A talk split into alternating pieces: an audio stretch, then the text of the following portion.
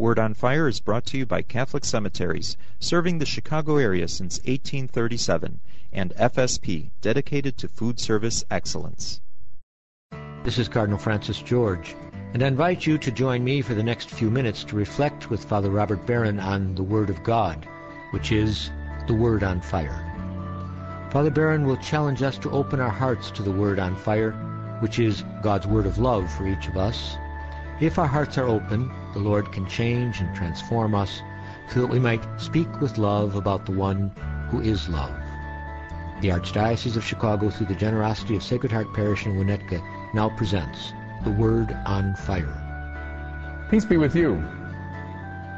Mark Twain's Huckleberry Finn, Dante's Divine Comedy, Chaucer's Canterbury Tales, Melville's Moby Dick, Jack Kerouac's On the Road.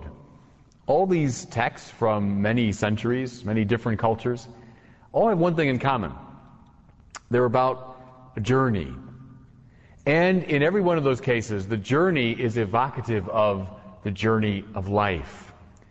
As these people make their way through this narrative, symbolically, it's about our journey through life. We have something very much like this in our first reading. It's from the first book of Kings.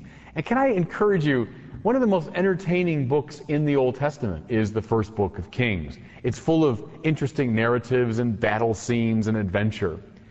And at the heart of the first book of Kings is the story of the prophet Elijah. And these are especially entertaining and interesting tales. If you have a chance, take out your Bible and read from this section of First Kings. As our story opens, Elijah's been through a very trying time. Remember the climactic scene? It's the, it's the high point of his life. Elijah, who's the prophet of Yahweh, has faced down the prophets of Baal, the pagan god. They're up on the top of Mount Carmel. There are 400 and some priests of Baal, and then there's Elijah. He says, Let's prepare a sacrifice. Then you call on your God, and I'll call on mine. We'll see who responds. It's a great face down, show off, test. So the priests of Baal, they pray and they dance and they do all kinds of things calling on their God. Nothing happens. Elijah taunts them. So maybe he's deaf, maybe he's asleep, maybe he's awake. Keep calling him. So they call and call, of course nothing happens. And then Elijah calls upon Yahweh and the fire comes down and consumes the sacrifice and he proves that there's only one true God. With that, he kills all the priests of Baal, all 400 of them. Well, it's a kind of a high point of his life. He's proven himself right and he's defended the rights of Yahweh. Well, Queen Jezebel is not pleased. Jezebel is married to King Ahab. And Jezebel is a devotee of Baal, the pagan god. And so she sends her troops and secret police after Elijah He flees. Fleeing for his life through the countryside. This was serious business. If they caught him, he'd be dead. So he runs and runs in the course of many days and many weeks. Our little passage for today opens now at this point in the journey. Listen. Elijah went a day's journey into the desert until he came to a broom tree and sat beneath it. He prayed for death. This is enough, O Lord. Take my life, for I am no better than my father's. He's reached a bottom point, scraping bottom, a point of depression. His life that had just come to a high point at this confrontation with the priests is now bottomed out. He's discouraged, depressed. In fact, so depressed, he's even calling for death. At this point, an angel appears to him. Listen. An angel touched him and ordered him to get up and eat. He looked, and there at his head was a hearth cake and a jug of water. After he ate and drank, he lay down again, but the angel of the Lord came back a second time, touched him, and said, Get up and eat, else the journey will be too long for you. At this low point in his life, he receives food and drink. He receives sustenance. It enables him to get up and to go on with the journey. And then the angel says, You must go to the mountain of God, to Horeb. That's Mount Sinai, the holy mountain. Elijah, at this low point in his life, receives the power to move and he receives a renewed sense of direction. The means and the end both become apparent to him, and he's able to go on. Now, friends, we're not prophets of Yahweh. We're not being pursued by the secret police of Queen Jezebel. But can we identify with Elijah the prophet? I think most of us can. Most of us at some stage reach this point. I, I just don't want to go on. I just don't have the energy. Life has beaten me up. I don't have the energy, and actually, I don't even know where I'm going anymore. I've lost my sense of direction and purpose. A lot of us at times in life become just like Elijah the prophet. What do we need? Same thing he needed sustenance for the journey and a renewed sense of direction and purpose. Now, we read from 1 Kings because it mirrors beautifully the gospel reading. The last couple of weeks now, we've been reading from this sixth chapter of John's gospel. We'll do so for the next three weeks. Listen now to how it mirrors the Elijah story. Jesus says to the crowd, I myself am the living bread come down from heaven. Last week we heard, don't work for perishable food, but work for that imperishable food. Well, what is it? Or better, who is it? I myself am the living bread come down from heaven, says Jesus. Notice, please, Christians, two things. Jesus, the living bread, is both the means and the end. He's both sustenance for the journey and he's where we're going.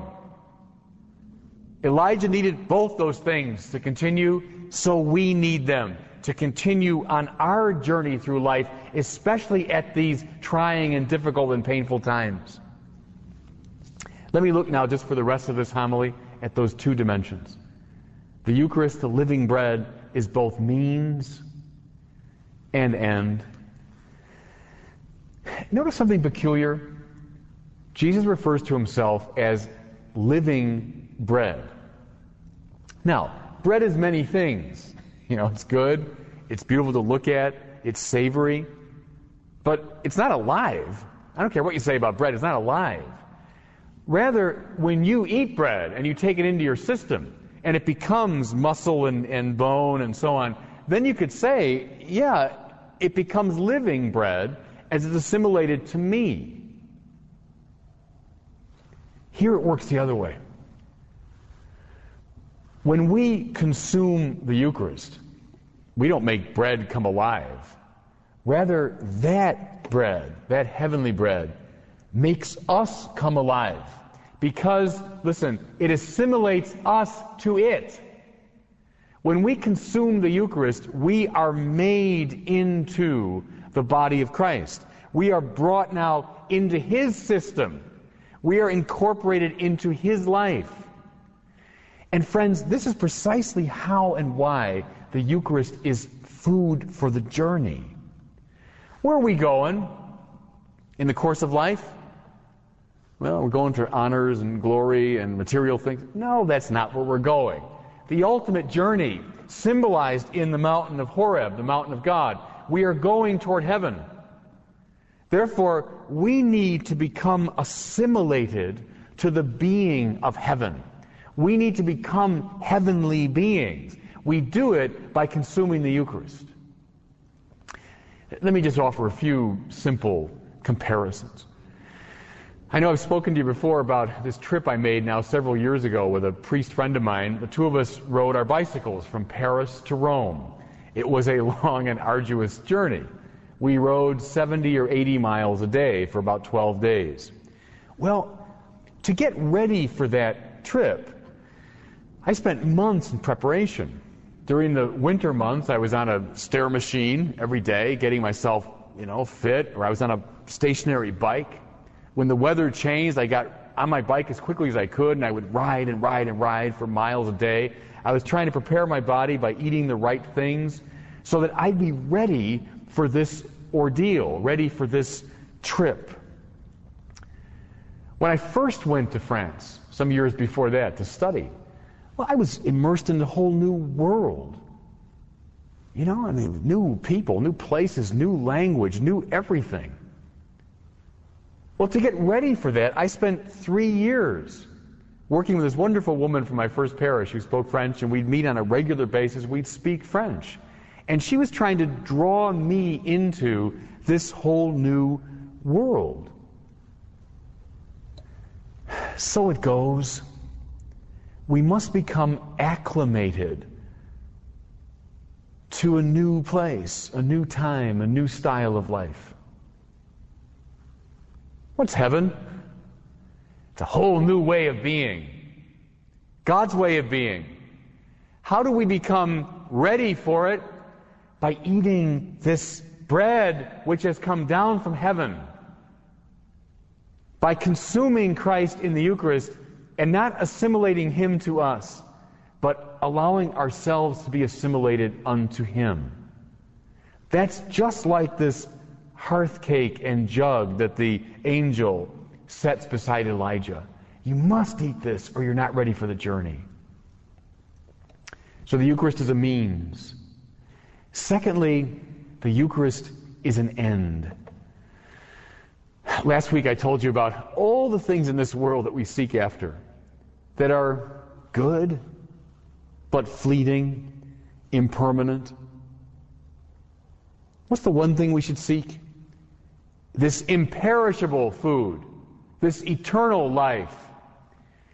Friends, the Eucharist is as though heaven itself has come in the midst of this passing, fleeting world so that we can see where we're going.